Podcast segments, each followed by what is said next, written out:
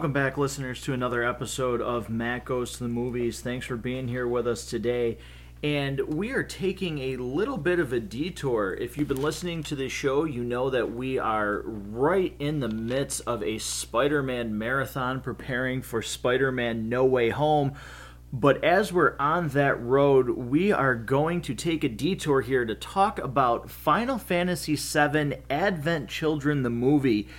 And to do this episode, I'm actually really excited because my son is actually joining me for this as we have both taken different paths to Final Fantasy VII in terms of how we were introduced to it. So, Brandon, welcome to the show. A little odd. Hey, what's up?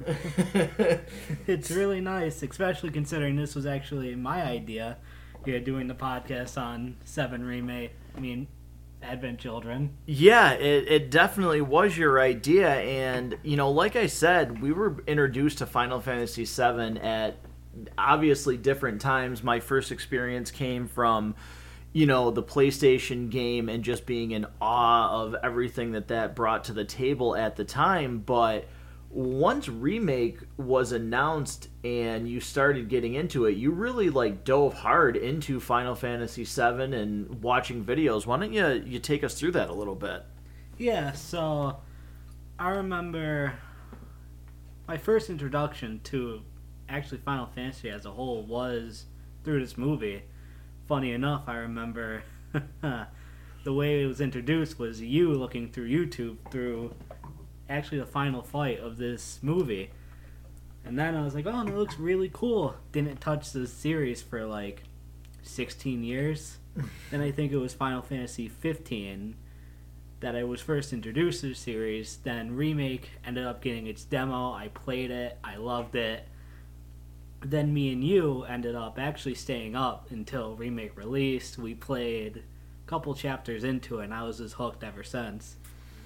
Yeah, it was it was really funny just from a YouTube clip and you know, one thing with this movie is now more than ever this movie is so relevant. So to go back and watch it again, especially with remake the game being out and so many thoughts and theories which we'll get into, uh, it felt like the right time to talk about this movie just because again, it's it seems more relevant than it's ever been in the lore of Final Fantasy with everything that's going on. So we're going to move along here and we're going to go to the watch rating segment. Now, for listeners, watch rating, we rate this on a three scale tier here. Whether or not the watch rating is high, medium, or low. And in this, we're going to explain why we feel that, you know, our ranking should be where it is. So, I'm going to go first, and for me, this is high. Even before everything happened with Remake, I did like this movie. There's definitely some flaws with it, but it's just really fun.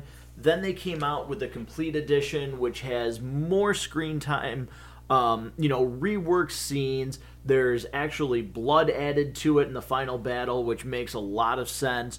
And I thought it just made it overall an even better movie and then like we talked about with remake now this just ties in so much more and going back and watching this movie. I, I feel like every time a new part comes out for final fantasy VII remake um, on playstation i might have to go back and rewatch this movie because it just seems like maybe there'll be more hints as to where this story is going. So for me uh, this is going to be a high rewatchability rate yeah, I would agree with that too. Just being a first of all, it is a decent movie. I always thought I always made this movie to be it was kind of the bad movie that I really really enjoyed. kind of like the Fast and Furious series. Like there are parts where it's like, "Oh, oh my god, oh my god." And then there's like parts, especially the flights, which we'll get into, like this is really really good.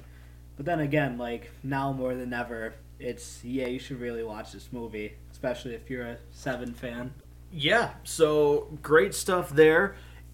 You know, listeners, if for any reason you've never watched Advent Children or you have not for some reason played Remake, there are going to be parts of this next segment where you know, or if you've never played the original, Uh, there's going to be parts in this next segment where we do get into heavy spoilers. So for some reason, if you're just playing through remake now, or you're you've been looking at the social media channel for Matt Goes to the Movies and are like, oh geez, I want to watch that movie but haven't gotten around to it. This is where you would pause the episode because we're going to start getting into spoilers from the original release to remake um, and how it ties into Advent Children and some of the things that we uh, think are going on. So, Brandon, this is almost a, a nightly snack, but it's it's time to it's time for popcorn time here, and that goes to the movies. So, Popcorn Time listeners is a breakdown of the movie, its main characters, themes, relatable messages. We're going to go over our favorite, least favorite parts of the movie, favorite characters, and least favorite character. Uh, I think we both have somebody in mind right off the bat that might be least, but we're you know we'll probably save that. However, a, a quick breakdown of this movie is this takes place after the original Final Fantasy VII. Um, they have defeated Sephiroth. Cloud is now not exiled, but he's just taken to himself. He doesn't hang around with the group anymore. He's a loner um, much to the dismay of the people that were close to him, such as Vincent, Barret, Tifa, uh, Marlene. And they want him to come back, but he just does not feel like he's a part of the group. But something else that's happened is they're developing a geostigma, which is a sickness that's plaguing, um, you know, some of the children, and really sets the stage for the main antagonist of this movie. But Brandon, I'll let you kind of take over a little bit here with you know what this movie is and where it led after the original Final Fantasy. I believe it's actually two years. After. Yeah, yeah, it is two years. It's kind of weird because when you watch the movie, they don't give the subtitles for after two. So it's like, is this two weeks, two months, two years?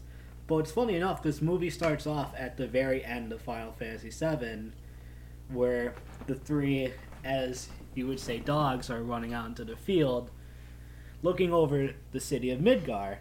And then it decides to go back to where two years after the ending of the Sephiroth battle, actually, in the original Seven. Yeah, no, I mean, let's really quick. I just want to make a quick pause because how good this movie looks. You know, that scene with Red 7 running through, uh, which is set 13. I don't know why I said 7, thinking of a video game. Um, Red 13, you know, running through, and it's set 500 years after um, the events the, of Final Fantasy 7. Yeah. So, man, I remember this movie first came out. I was like, wow, this looks absolutely incredible. And it still looks really good. And we actually you know, we watch this movie in 4K on a new TV that supports 4K, and it looks like back then when it first came out in 2005, it looked good.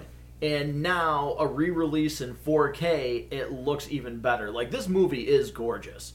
Yeah, I was actually just about to ask when um, this movie came out. I was like, these still kind, of, the graphics still kind of hold up, especially after the opening scene of remake, I'm like, man, this is better looking than Advent Children. Right. When we go back to Advent Children, I'm like, man, this movie hasn't really like, hasn't drastically aged with how you would think it would. Or like even other movies back then have probably aged way worse than Advent Children. So it's pretty amazing what Square Enix was able to do. Yeah, it, it is really amazing how well this this movie looked for the time, and then again this 4K remaster. And you know, with this movie, the the gang is all back together in a manner of speaking. It might take a while for the whole gang to be here, but you get everybody that you loved from Final Fantasy VII, the original, and that's where we'll we'll go first. Is you know we'll get into kind of remake a little bit here but the main antagonists of this movie are the Advent children, and we are introduced to them in a way that I actually think works very well. I think it's actually kind of funny. I like the the different personalities that all three of them have. but I, I know Brandon, you have a lot to say about these guys, so I'll let you kind of get into that. I would say, yeah, it does. It opens up pretty well until you hear, "Where's mother?" Oh, Like- yeah, yeah, and that's when you could kind of don't cry, don't cry, and you're like, "Oh no, come on." yeah. There, there's some parts here that are, you know, again, this is not a perfect movie, but their motivation, um, especially Kadaj, I think he out of the three, I think he's the most well-rounded. Um, he definitely seems to be the leader of that group in this movie, and I think he gets the, you know, I think he gets the best dialogue, so to speak, because the other, you know, the other antagonists are really just there to have some cool fight scenes, and the, you know, the opening one with Cloud is very well done. I thought it was a great way to start the movie. All of the fight scenes are well done. Yeah, That- yeah, that's it's the- another thing that's aged. Like this movie has aged like probably one of the best I've ever seen in terms of fight scenes.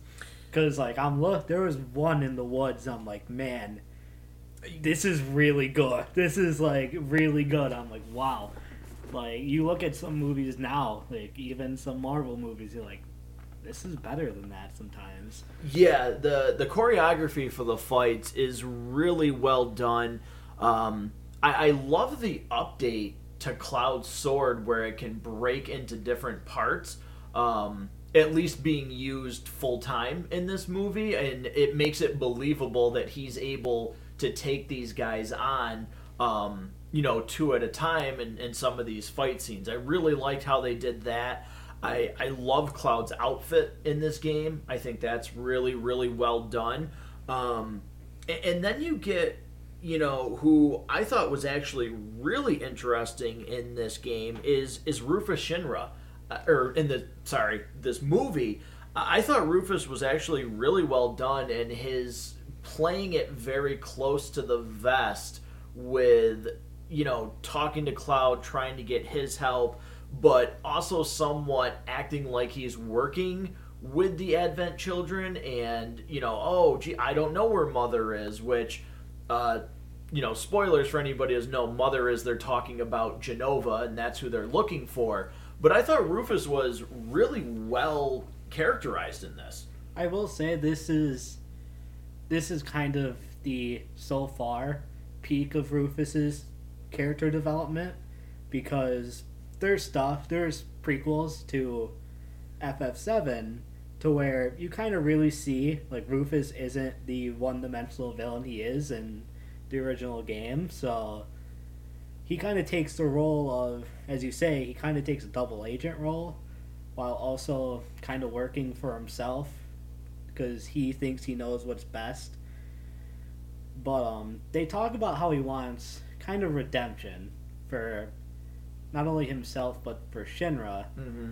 and it's actually they show a flashback to it. He should be dead, but it's actually explained in the book that there's a room up in this big tower where his office was that him and his father, well, actually his father alone makes that has an L on it. And he and he said to Rufus, if you ever need this button, it means that you have lost in your life. Life and to a company that means like he's failed.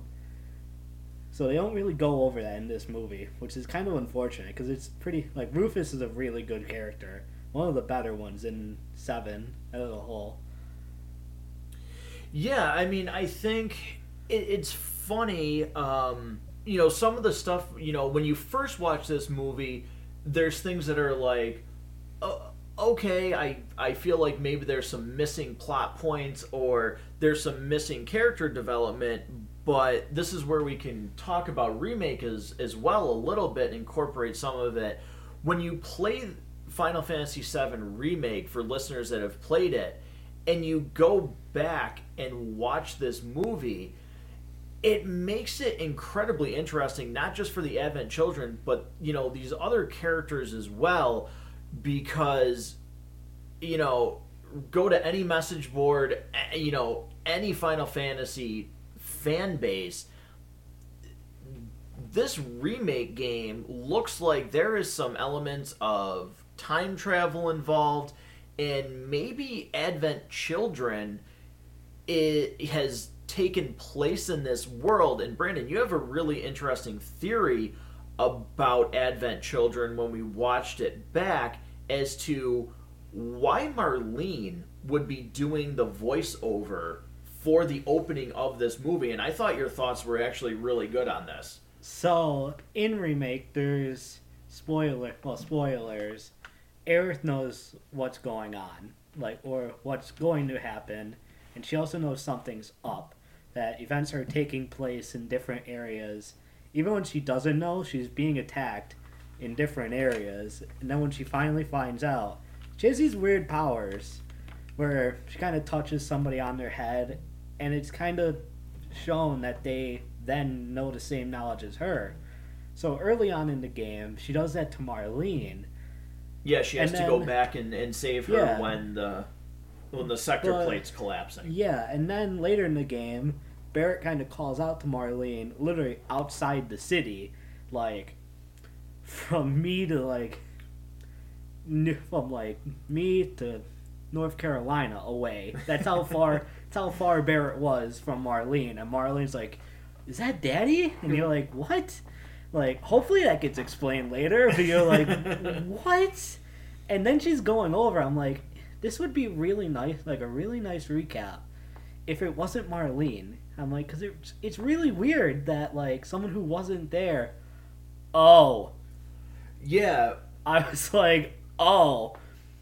So is is that scene with Aerith fixing a plot hole in Advent Children where she knows? right. Because like, what? Right, because when you just when you take Advent Children just after Final Fantasy VII, like when it first came out, the original game on PlayStation, it doesn't make a lot of sense for Marlene to be doing the voiceover and talking about the events of what happened, especially because you know it's only two years. She's still just a kid. Like it seems weird.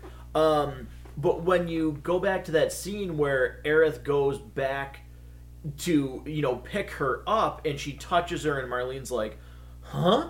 and Aerith is just like, you Can't tell uh, anybody. "Right, like don't tell anybody." We gotta wait till part three to tell that. It would it would definitely make sense as to why she's doing the voiceover and you know, one of the other like giveaways that people know what's going on or have knowledge of these events is the fact that when you're fighting the arbiter of fate in Final Fantasy VII remake, when you destroy certain parts of it, you get those flashes. And some of those scenes, when we rewatch this back, are ripped like right out of the movie. Yeah, they're they're from two of the three of those are from the movie. Like ex- literally shot for exact, shot. exact shot. Um, so and when you know the the one knowledge hits and you actually see Red Thirteen running through the canyon, You're like, huh? and Barret's like, "What the heck did I just see?" We're I- wondering the same thing. I what? Didn't, I didn't notice it though at first, but when you're playing the game again, because boy, we've played through that game so many times, or that last segment of the game, that last chapter, Aerith and Red actually both turn and look at each other and like acknowledge what's going on. Like they both know that these events have already occurred, and he says like. What he says, a glimpse of tomorrow If we fail here, if we fail here today. And I never really noticed the acknowledgement between Red and Aerith until a couple of playthroughs, and I was like, "Oh, geez, they both know what's going. Like they both know what's going on here." see, I kind of realized that. Like, it was when Red confirmed what it was. I was like, oh, so he knows as well. Because first of all, it's a vision of him, Mm-hmm. and then like the stuff with Aerith. I do one thing I also will mention. It does seem like they're very subjective with first of all what's shown and how the character dialogue is. Because mm-hmm. they mention if we fail, like that's a bad thing. If they fail, everything goes the same. Like if they lose to the Harbinger of Fate, that means Advent Children happens in two years. Right, And- exactly. And one thing I will mention, before we kind of go any further with the time travel stuff, I feel like it's important to met- mention probably the key thing that's also in the background, unfortunately, for Advent Children, and it's the actual conflict of Aerith versus Sephiroth in Advent Children, and it's pretty hard to notice unless you've read the book that ties in between and the passages of like the after the chapters of Lifestream Black and White. Mm.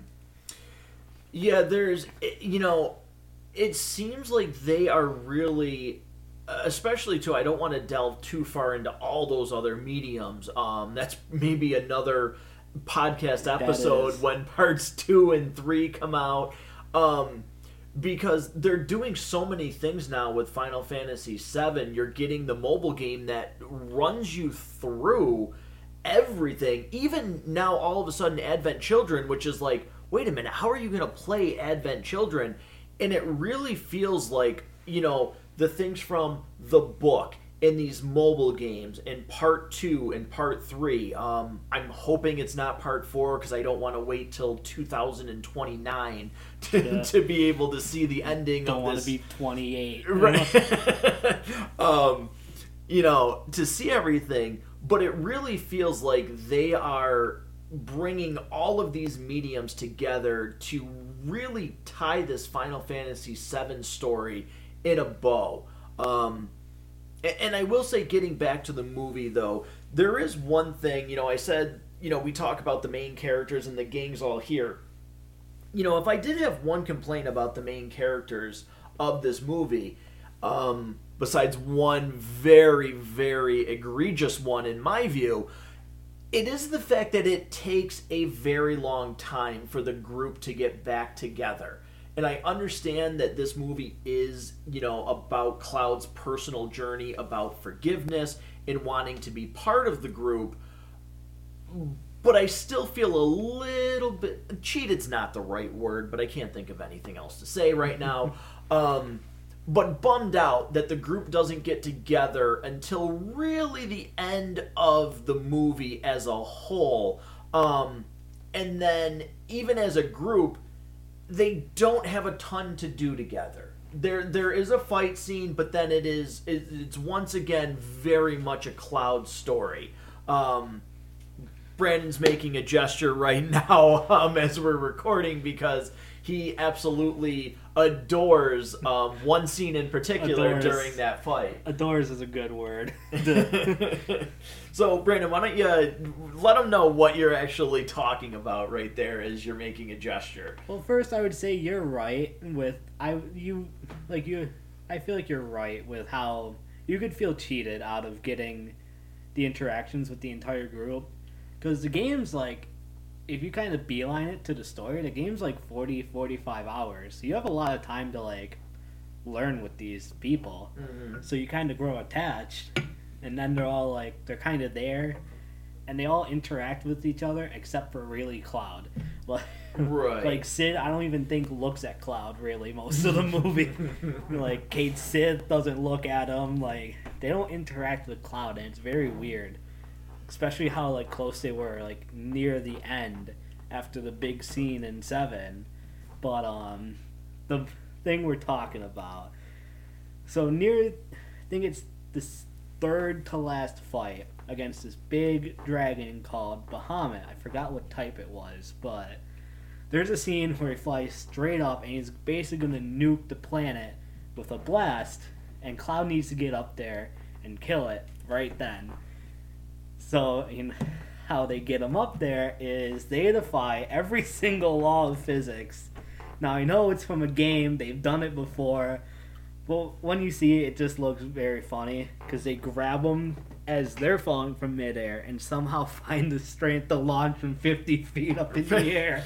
Yeah, they just one person after another just keeps throwing them. Um, and again, though, great, great visual when he's fighting, and the monster looks, inc- you know, the monster looks incredible. Um, you know, this is also where, and we've completely skipped over him though. Um, this is where you get a little bit more Reno and Rude um, fighting two of the Advent children while Kadaj is talking to Rufus. Um, I really like them, and boy, did did Final Fantasy VII remake really do a great job of fleshing them out more in terms of video game form. So after playing remake and being able to go back and watch this movie, I like them even more. Um, I get a real kick out of those two characters. So, I actually, in terms, Rude doesn't really like. He doesn't really change much as a character in Advent Children. No, not It's- really. It's Reno that I really don't like in this movie. Oh, Because okay. he does a complete like if you pay attention to his dialogue in the original and even a remake they kind of harp on this like he does a 180 in terms of his personality and the one scene is oh how'd you know we would hide her there or something like that he's like oh rude how could you do that and he blames rude on something he did now that's a callback to the game actually to where he steps on some very important flowers and then the guard, the um, Shinra guards or whatever are with him, and he goes, "Oh, don't step on the flowers." And they're like, "Dude, what the heck? You just did that."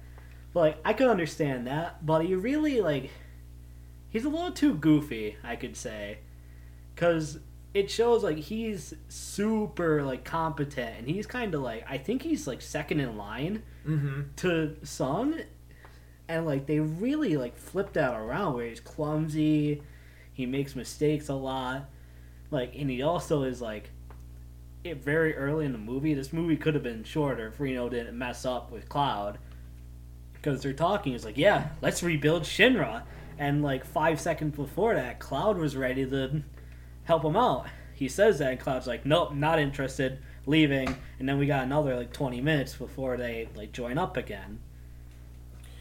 Yeah, I you know what I can I can certainly see you know that side of everything. I still really like them. I thought they're I think he's kind of funny in this, but again, Oh yeah, he's like, he's still it. Like he's still like he's a good character, but it's when you consider like what that character like someone can be a still be a good character, but still be bad compared to how they were in a different like medium.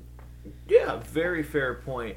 Uh, I will say with this movie, and then playing the game, um, one character who I was always enamored with, and having to go through what you had to go through in the original Final Fantasy VII to unlock this character, is playing remake, then playing the integrated DLC, um, and getting to play as Yuffie. I have to tell you, I am I'm so like enamored with Vincent that he is like I, I just want to play as him in remake. The quicker we're able to do that, the better for me.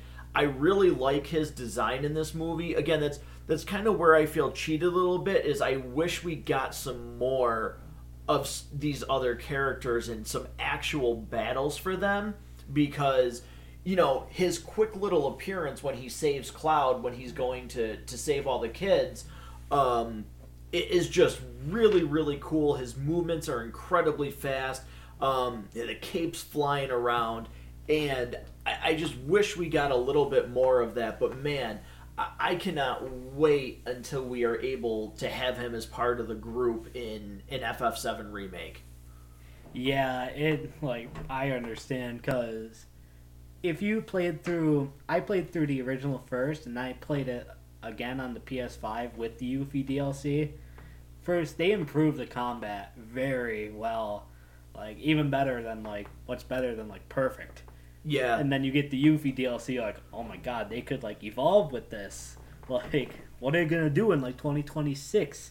when like we're at the end of the generation really but then like man how Vincent moves like how he covers himself with the cape and starts shooting through the holes oh it's it's it is really good Yeah, I, I will say the combat, and we talked about that almost instantly when we turned on that game. The the combat in FF7 is so flawless and so smooth. Um, it- it's just really, it's really fun to to play. Um, and I think you know, you, we mentioned the fight scenes. it's really fun to watch the fight scenes because they're so smooth and the moves that go into there. Like when you really break this down and all of the little details of like how Cloud's holding his sword and the movement to block and just everything that goes on into the animated choreography that they did, there is some amazing, amazing work in this movie. Um, especially, you know, dare say that his fight with Kadaj is if it's not it's like a 1A 1B situation for me where his one-on-one fight with Kadaj is really really well done and to me almost the best battle in the movie.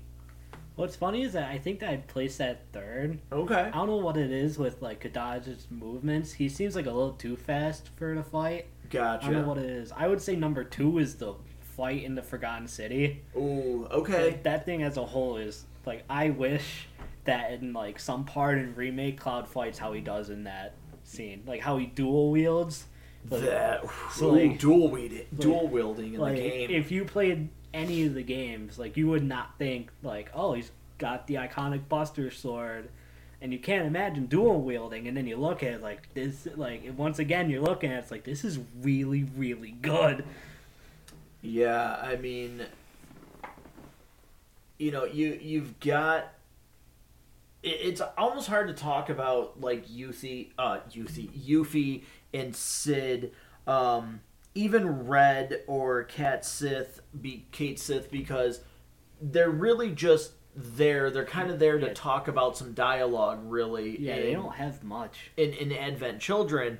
Um, but, you know, again, we're talking about the geostigma and everything like that, and the whole, you know, you find out the whole focus of this is they're going to use Mother Jenova to resurrect Sephiroth Yep. and that's where things get really really wild when you're looking at this movie and you're looking at Final Fantasy VII remake because there's certainly some indications that Sephiroth in remake has already seen the events of Advent Children. He knows what has happened.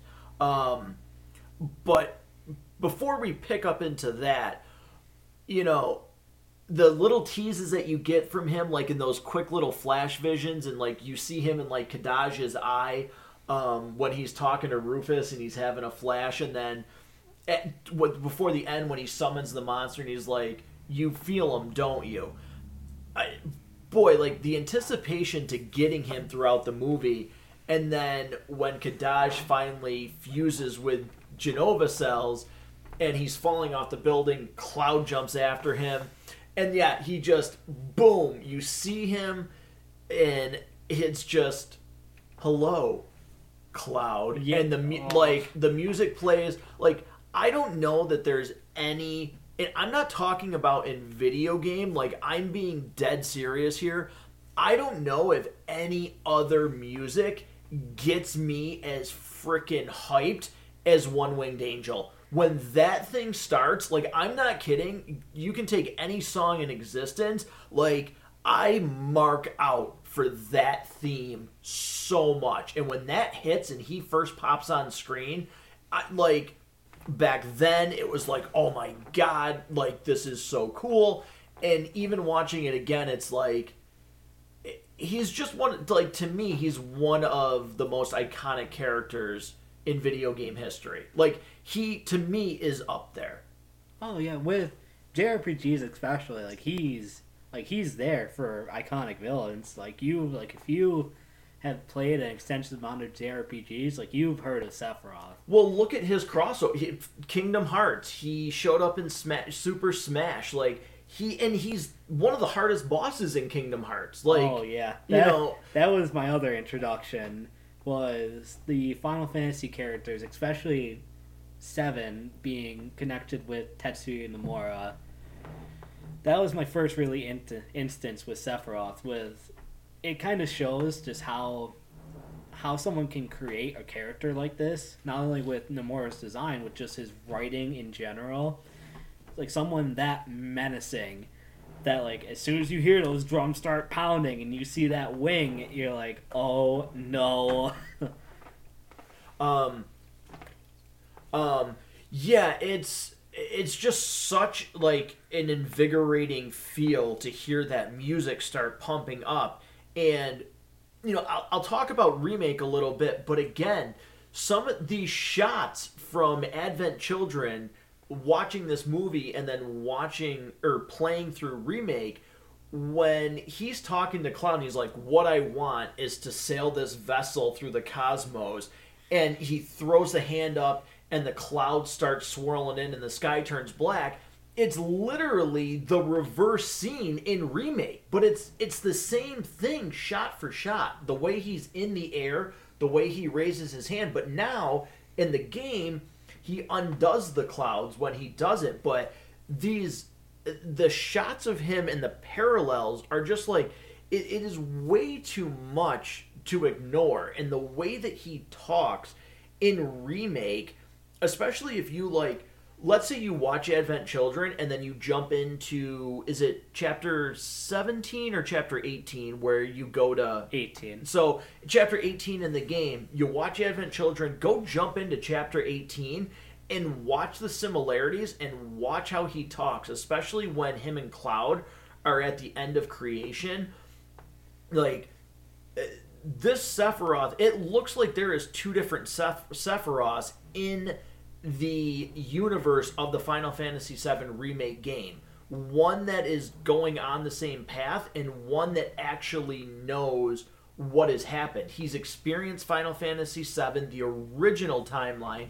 He's experienced the timeline through Advent Children, and now he is trying to find a way to manipulate Cloud to not go against him so that he can somehow survive and actually still be like I don't know what's what's the word I'm looking for. You resurrected in a way. Yeah, kind of like he can maybe be whole instead of different parts and different timelines. He's just one whole body. Well, that also the book really like Lifestream Black and White really helps not only with this movie but explains that stuff in remake. So how the how the book ties into the movie is actually a prequel to the movie. So Sephiroth obviously dies in the original FF7, and he ends up going into the Lifestream just like everyone else who dies. Then it's learned that Sephiroth actually refuses to give up his body and soul, well, his soul into the Lifestream, and basically fights it off. He gives up, he gives up his memories, not all like of his past and like what he looks like, and that's actually why he has the Advent children. It's actually explained that the Advent children are separated because I noticed you said this with Kadaj being the leader. He's actually like built to be the leader of the Advent children and kind of gained Sephiroth's anger towards the planet, mm. which you do see. Loz is actually his strength and speed, which is probably why he is an idiot this entire movie. And Yazoo kind of has his charisma, and they say his alo- aloof attitude, which is actually in the original, but it's in the flashback of the original before his big change. And it does say they're born from Sephiroth trying to create basically an avatar for himself, but he actually just can't because he has this so, so much like fragmented memories that he has to one split them up and has to be somebody else. Yeah, and you know, tying into remake the when you're fighting the arbiter of fate and there's the three separate arbiters, you know, there has been so many, you know, theories and there's been, you know, geez, videos and blogs and everything in between written how those three arbiters all have the like you know, obviously they're not completely the same because they're in like that spiritual form, so to speak, but the weapons that they use are indicative of the Advent children in 7 that those three have now turned into arbiters themselves. Now, how that's tying in, we're not completely sure, but again, it it seems pretty I, I'm going to say obvious to me that they are now, you know, they've gone from Advent Children and they are somehow now part of this, you know, Arbiter of Fate and the attempt to change things. It actually actually is confirmed that it's them. Oh, okay. So it's a hundred percent them. Gotcha. Ah, interesting, interesting. And like that's the crazy thing now about Final Fantasy VII is there's some things confirmed. There's so many, you know, Questions. questions and theories and everything in between, and it's like it, it's one of those things where we we've talked about this before, and like, well, what if it's this and that's like, what if it's none of it? Like, oh my, like, oh my god, like what, what, what if none of this is real? But I also feel we went back. Remember, we went back a, a while ago and we watched the initial, initial, the very first piece of video footage that stated that Final Fantasy VII was being remade, and it's right there in the trailer that this was not going to be the same Final Fantasy VII. Like the way that they describe this, and they're like, "What you knew will no longer be the same." I Like- love it. like, I love it. Going back now, it's like, wow, they were pushing that this remake was going to be, well, it was going to have the same foundation. The house, the walls, the rooms were not going to be what you remember. Um, you know, if if before your house was blue, well, they just made it green. Um, and it's just really interesting to see where this is going to go, not only from the game standpoint, um, in terms of the console game, but again, all these things that they are doing with the mobile games and in between, and God knows what we'll maybe get in between part two and part three, and again, how many parts they make this game, but where this is going to tie into. Yeah, one thing also is I have the theory that they're trying to make, and this is great, they're trying to make these games accessible to everyone. Because Remake, to a complete surprise, was on PS Plus for completely free. Yeah. I remember waking up to that, I was like, huh? This what is ga- this? I was like, this game's not even a year old, and it's it's not like it sold bad. It sold like 50 million copies in five days. Well, no, 5 million copies in five days, and I think it's one of the most sold PlayStation exclusives. Yeah. So you're kind of thinking, also with the upgrade to PS5 being free, we're like, we definitely know like Square made that decision because we're all thinking, oh, we're gonna have to pay like an extra 20 because it's Square Enix. No, no, it's not. Right. Yeah. So with the mobile game, basically, it's not only doing like Seven, Advent Children, it's doing Crisis Core before Crisis, which there's no way to play it anymore. Yep. You have to go on YouTube in order to know what happens. And this is gonna be great. Dirge of Cerberus Which was mangled when it came out. because it sucks. But it's crazy because now when you play Intergrade, boy, now all of a sudden it looks like Dirge of Cerberus is actually like it actually means something. When before it was like, oh geez, this this went nowhere. There's things that happen in Intergrade that are like, well, holy cow! Like they're gonna manage to turn Dirge of Cerberus, this game that was mangled and ridiculed and you know forgotten at the bottom of the trash bin, to be like, oh man, I gotta I gotta do some research on this. Who are these characters? What does this mean? What is that secret ending in Dirge of Cerberus? Does does that tie in to what is happening? Yeah. One thing, um, for anyone listening, if you're still kind of like, I don't know about the changes or the story, just think of this. They made concepts from Dirge of Cerberus, like, cool. Like, they made Deep Ground actually, like, really, really good. I'm like, this is, like, I feel like that's kind of the guiding light towards it. That they're able to make these concepts, like, cool like the final boss in Intergrade is one of the better ones in the entire game. Yeah, yeah, for sure. Um, you know, speaking of like final boss, um, you know, you wouldn't really call him a final boss in the movie, but when Sephiroth come back comes back in Advent Children and he fights Cloud, you know, that scene is unbelievable. It's so good. Um, I really love like I you wouldn't think to me that like oh blood it makes it better because I I don't necessarily need it. Like I'm a huge horror movie genre fan. Like I just absolutely love it but I also don't sit there and say like oh you need buckets of blood and guts. But Advent Children Complete Edition when he's fighting Cloud adds the adds blood and as he's fighting towards the end he gives him like geez it feels like 20 30 stabs. He, he, he, like Um, he pokes him like a kid pokes his veggies. right you know but like just that little stuff that they added in this complete edition is really cool and the blood makes you know it gives impact to the battle that like he really is like cloud's getting messed up uh and i really enjoy that little detail of it adding but i also really enjoy the detail of you know you really get to see what the difference is between cloud and sephiroth um granted the dialogue's like not that great when he's like there's you know there's not a thing i don't cherish the line falls a little flat Oh, I love Um, that. That's where I disagree. I love that line. Okay, Yeah. all right. Um, I feel like the way that it's that's given doesn't really work for me. Um, but I appreciate the parallels between the two characters where Cloud finally realizes like, yes, these people are important to me. I want to protect them.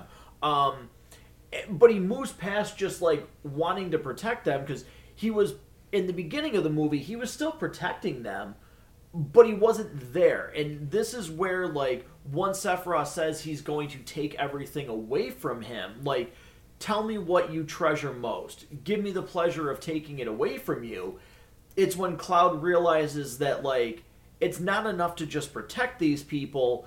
I want to be with them. I want to share experiences with them. I want to know what's going on like day to day which to me is you know we're in this segment we talk about relatable themes. To me that's a very relatable message. Um, you know spending time with those people that you care about. And i really like how at the end of the movie that's really front and center that he realizes he wants to to be with this group. Yeah, it was. So Cloud in this movie, I think not only for like us, but even for the fandom, it took a very long time for people to kind of accept kind of how Cloud is. So Cloud in the beginning of the movie and most of the movie is still dealing with the loss of Aerith. And it mentions like he never really was able to let go and to Uh-huh. get over her loss, which is actually a theme in the original FF7. Like it really is like aside from some of the other themes like corporations and everything and like the world not being black and white, like you dealing with loss and kind of struggling through it, that's a key theme in 7. mm-hmm. So they really pushed through it to you could say it it's kind of resolved in 7 and kind of added back on. But then again, you kind of think he never had that time to recover. Cuz then again, like who knows how long Geostigma was on him and that just made it worse. So as you're going through the whole movie, like you realize Tifa means a lot to him, especially in the game with one of the better scenes in the game Mm-hmm. in the Lifestream. And then it builds up to that fight where they mentioned he's gotten his strength back. And that strength doesn't really mean physical. It's his mental strength and kind of his heart. To where it's all kind of building up, even where you don't realize it. To where it all releases in that one line. There isn't a thing in this world I don't cherish. It's a good way to put it. Um, I'm just gonna really quickly piggyback off of speaking of geostigma and how long he has it. How long he has it. Um, let's not forget the sign the the scene in you know remake where Sephiroth grabs the same arm that in Advent Children he has geostigma. Cloud does. Yes, sorry, Cloud does. Um, and all of a sudden, he has the exact same reaction as he does in Advent Children. Um, just like another piece of the puzzle that this stuff is connected. Um, I, I want to talk about if you know if you have something else that you want to go to first, let me know. But one thing that we both majorly, majorly agree on in this movie And I would love anybody that's listening to this episode, please interact with the, the social media pages. They're all going to be in the notes. Um, is Barret's design. And Barret's design in this movie is just. It, it's a point where we sit there and, like, we laugh about it because I don't understand what the decision was to change him to fishnets and the dreadlocks. It, it White just shirt. yeah, like it- it's just a very weird. Like everybody else stayed the same. Granted, Cloud gets a little bit of an update. There's still foundations. Like these characters change, but Nomura kept the foundation for them. But for Barret, Let's throw that all out. literally it was like, like literally they they took his design they threw it out and they hit random generator um, on the character create screen and they decided that this was gonna be the new look for barret and it's really just like it's odd and we're hoping for some kind of weird like call out on that in like part two or something where like he gets dreads or something or there's some sort of mention of his character redesign in advent children like somehow some way that's made a point in the game Eith- if either on the boat to Costa del Sol or in Costa del Sol he gets dreads, I need Cloud to make fun of it. Cause here's the thing, Tetsu Tetsu Nomura, his designs first, it no matter what you say about his writing or anything, his designs are iconic. Yep Like a lot of the stuff, especially JRPG fans, a lot of the stuff you play has Nomura designs, especially Final Fantasy. Like if you like first really good Nomura design, look at the Warrior of Light from Final Fantasy One. Like that is a really good design, and then you think of like he designed all of these characters in Seven, every single one. So like his designs are so like iconic, like amazing. They fit, and then you get Barret, especially like in the remake. He has such a good like his design is so well brought Fanta- out. fantastic. And then you look at it like this like the hair doesn't fit like the zero shirt like yeah. like and then like the color white doesn't really fit with barret. Like that white vest the, it doesn't fit. Like it's so weird. Because Yeah. it, it's one of the like to me it's one of the worst nomura designs like ever. Like i hate it Yeah, And- it's it was a very odd choice, and again, for for every other character to have pretty much their foundation all stay intact, and to make this one change to one character, it just it sticks out like a sore thumb when you're watching this movie.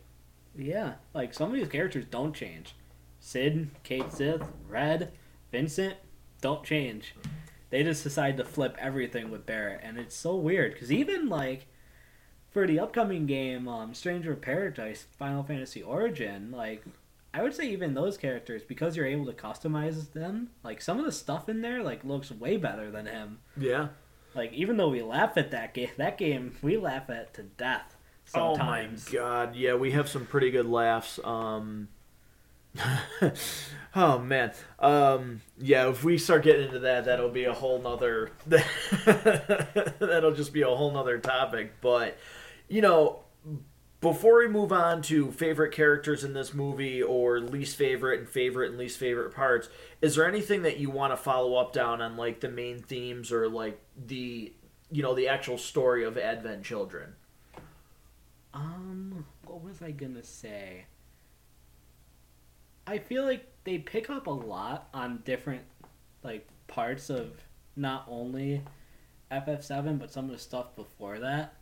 I just wish some of the stuff. Oh, I didn't even get to the full Aerith and Sephiroth stuff. So the prequel to this movie, it's not even the prequel. It's what happens directly before between Aerith and Sephiroth. So obviously, so like I said, Sephiroth refuses to give into the Lifestream. So Geostigma is created by Sephiroth, and how he does it is that he takes a lot of the souls that haven't returned to the Lifestream yet, and really manipulates them, and really takes on like kind of what makes Sephiroth great is his manipulation. So he does manipulate all the souls and basically like uses their hatred to corrupt the Lifestream in general. And they do make the connection with Geostigma in the Lifestream. So when that's corrupted, it corrupts the bodies of a lot of people. Aerith really tries to fight Sephiroth, like not like in a full on Physical? ba- yeah, not in a full on battle, but she loses. Like she loses, and this movie happens because of it. And she doesn't. She can go in a way like Sephiroth did with the Advent Children. I actually think there's a possibility that she could have just went in full. Like she could have reappeared as Aerith. But she did say like it, it does say like she doesn't want to. She does not want like she knew Cloud like even at the time had a weak heart. She didn't want to put Cloud through that. And so this entire movie and you kind of get it at the end. Aerith's like really helping them out. Especially with at the end like they don't specifically say it, but she casts like holy and uses the Lifestream to kind of cure everyone of geostigma. Like that's an entire thing that's not like explained in the movie and it's in the book, and it's actually like pretty interesting. Where, where can you get that book? Actually, like you could get it online. Like going to Best- just Amazon? Barnes and Noble, like we've crossed it a couple times actually. Ah, all right. Or it's online. Like there's you could just look in Lifestream black and white, and it's like you don't even have to get the whole book. Those paragraphs are right there. Nice, very cool. So, you know, I guess it's maybe hard to like. Uh, For me, it's maybe hard to like name a least favorite character in this movie. I mean, obviously, we can name a least favorite design for Barret. Um, do you have one that comes just off the top of your head for like somebody in this movie you don't actually like? Like, would it be like, would it be uh, See- Reno? See, you could kind of say Reno if it wasn't for like Yazoo not getting screen time. Yeah, Because I remember like watching this movie one time. I go, "Where is he during the like?" He doesn't like Yazoo just doesn't get screen time, and especially being a concept of Sephiroth's charisma, you would like especially after like learning and knowing about Sephiroth, you wish you would kind of get more of it, but he doesn't get like any. But he also has like I gotta look at it again, but he has like one of the coolest like weapon names ever, Velvet Nightmare. Yeah, that it- name is unbelievable. It sounds like a really cool limit break. I'm like, this is wasted on him. Why? Yeah, I mean, it's again, it's like it's hard to name for me like a least favorite character because the certain concept of this, but I will say that I do have um you know, I do have a least favorite scene uh, of this movie and for me it definitely would be this is going to sound weird and maybe like I'm playing both sides of the fence here, but it's definitely that battle scene where the name's escaping me, the name of the monster again, Bahamut. Um, you know, where they're fighting Bahamut. I like the fight, but it just leaves me wanting more. Like it's almost over before it even feels like it begins when the group gets together. So I, I really wish they would have put some more effort into actually having the group fight together as a group. Um, so to me, that scene is almost just wasted, which would make it my least favorite scene of the movie. But you know, do you have anything that jumps to you about? See, least favorite scene. I don't really like. I didn't really like look at a scene and go, "Ugh." I I looked at some scenes and went, "Ugh." Like when the fight with Tifa and Loz, which is really good, but it like you have to laugh when it opens up because he walks into the church, this big church. There's two people with flowers there, and he goes, "Where's mother?" And you're like, "What?" like you just have to laugh because it's so out there, especially after other times. Like they open up with. Does he have mother? Right. and like whenever they like go on these mother like sprints or whatever, it's just like, oh my god. Like that's where like the this is stupid point of the movie comes out. Now, you mentioned this, you know, earlier, but is that forest fight scene your favorite scene? Like, is that your favorite scene in the movie? I would say Cloud versus Sephiroth. Yeah. What's funny enough is that I looked at it, I was like, this is how like kids probably imagine this fight. Like Right. imagine those two fighting, but it's so good with like the choreography and everything. Like Sephiroth literally cuts buildings into pieces to where Cloud has to dodge it. Yeah, that again, that fight, eh, although it is, you know, really really cool that that forest scene where Cloud is just he's dual we dual wielding and going through and battling, and Vincent shows up. Just at the time when this first came out, and I'm always still gonna like my my mind is still gonna go back to the first time I saw this. Being able to see Cloud and Sephiroth clash off again, not just on a PlayStation screen, but man, like in full blown, like really, really good CGI, was just like, oh my god, like this is what I wanted. So one thing I did look at my notes again.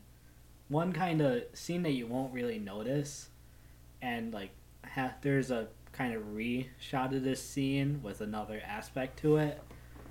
It's like you won't realize it, but Cloud leaves the sword where Zack died.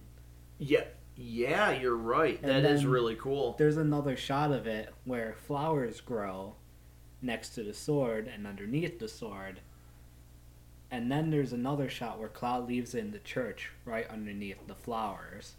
So that's that honestly is such a good callback and like such a good add-on to Cloud kind of letting go to where Aerith and Zack are finally united and their swords are the sword and the flowers are together. Like that's a really good scene. Yeah, that really is. That's that's a great point. Little things like that. That is really really cool, actually. Um, so we're gonna move forward here, and we're gonna go to the roll credits, and this is where we're gonna kind of wrap up this episode. We're gonna talk about our overall rating for this, and for me, when I first saw that, like, I'm gonna give this to, I'm gonna give you my score when I saw this movie originally, and then now seeing this movie after the remake has come out and just everything that I think could possibly happen, and everything that I don't think could happen. But when I first saw this movie, I was like, wow, this is really cool. It left me still with some questions. Great fight scenes, um, really great animation you know, love to see these characters back. A little disappointed because we didn't get them all together as a group as much as I would have liked. But I gave this movie three and a half stars when I first saw it. And now rewatching it, I can't help but just be like overwhelmed by it to the point where again, this is not it's not a perfect movie and my rating isn't because it's perfect. My rating is just because of the enjoyment and the thought-provoking moments it now gives to me watching this. So, watching this movie now, this is a 5 this is a 5-star movie for me without a doubt. Like everything that's going on in the world of Final Fantasy VII just leads me to enjoy this movie so much more and it just makes me just whirl with thoughts about what this movie actually means to where we're headed. Yeah. A perfect comparison for me is this is the Final Fantasy 15 of like movies. Oh You know, yeah. It's like 15 is like a 6 out of 10 game, but I love it. like, like, but I adore it. So, I would say see before I would give it like a 3. Now I think it's like probably a 4, honestly. Like a very solid 4 out of 5. Yeah, I mean that's still you know it's funny sometimes when you know when you're rating it out of five, you know someone's like oh a three like hmm it's like well No, three's still a good you could- score like You could have a solid 3 and still be a good movie. right exactly and sometimes it feels like you're not giving it a good Yeah. you know like you're not giving it a good score Just like how like a six out of ten, six out of ten, or seven out of ten, that's still a, like above average movie. right ex- That's what's funny. Another Final Fantasy game, Final Fantasy fourteen, you should play it by the way, is um, Biggest turnaround in gaming history. First of all, yeah. say. First of all, it's amazing. Go play the free trial. Um, there is an expansion between the expansion Heavensward and Shadowbringers, which is one of the better stories in Final Fantasy. It's called Stormblood, and it's not as good as those two, but it's still like good. Stormblood is still better than like a lot of Final Fantasy stories. So like you could have a game that like a game or a movie that's hmm, it's not as good as this or like it's a three out of five, but still like really good.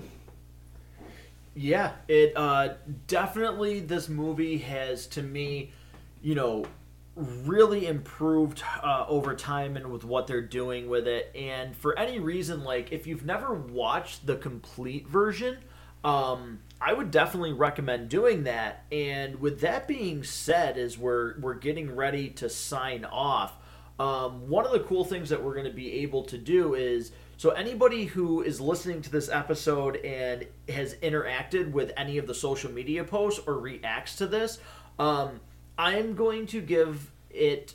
Um, today is well, First. right now it is the first of December, and Oh no, it's the second. now yeah now we're into the second as we're recording this and getting ready to to put it on the channel but we're gonna post this episode and in the show notes um, interact with this episode go to podchaser leave a review any interaction that you're gonna have specifically with this episode of final fantasy 7 uh, we are going to give you a free digital download code for Final Fantasy VII Advent Children, the complete edition. So if you've only ever seen the original or you've never watched this at all, this is your opportunity to get a completely free copy of the complete edition of this movie. You just need to interact with this episode. So before we go, this was actually, uh, you know, starting Matt Goes to the Movies, I started this over a year ago. Um, a lot of you listeners that have been with the show, you've heard this story where I was at home, sitting at home during the pandemic, like a lot of people. Uh, my business had shut down where I worked for the time. I was at home for two months, and I started this on a whim, and it's become so much fun. But this episode in particular, it was so cool because having my son do this with me and to watch how he you know embraced final fantasy 7 because again for me my first like foray into video games like really really like I played Sonic and Mario and you know Joe Montana Football 95 was like for the Sega was like oh my god I loved it. But man like my true like love for video games came from playing Final Fantasy 7 so to see number 1 to see the remake come out which I never thought would be possible was amazing. But then to actually have this experience and to like have this with Brandon, with my son, to like really see him get into Final Fantasy VII, um, to have him a part of this has been actually really, really cool um, and just really exciting. I was looking forward to this for a long time. Brandon, you had mentioned this a while ago uh, to do this, and it was finally like, if we don't like, we got to do this. Yeah. Like we have to Yeah. get this done. Yeah, it was just out on a whim. Like you should really do like Advent Children because like this movie means a lot to you and both of us. I was like, we should do it. And then he's like, oh, you want to do it too? I go, sure. I, we could. Unfortunately, we didn't do the original plan of spend an hour ranting about Barret's design, but we'll uh, maybe we'll get to that in a part two. Yeah. Uh, once these new episodes come out and we see maybe what we get in other media forms for Final Fantasy. But listeners, thank you so much for joining us with this episode. You know, continue to look forward to that Spider-Man marathon that we're doing at Matt Goes to the Movies all the way up to No Way Home. But in the show notes, go to the pod page, subscribe, leave your email, get updated on future eps- episodes. Let us know what you think of this one. Uh, got a lot of feedback of people, you know, waiting to see this episode and uh, to talk about it. So, really excited to hear what listeners' thoughts are on Final Fantasy VII Advent Children and just the world in general. So, until next time, Thanks for spending time with us at Matt Goes to the Movies.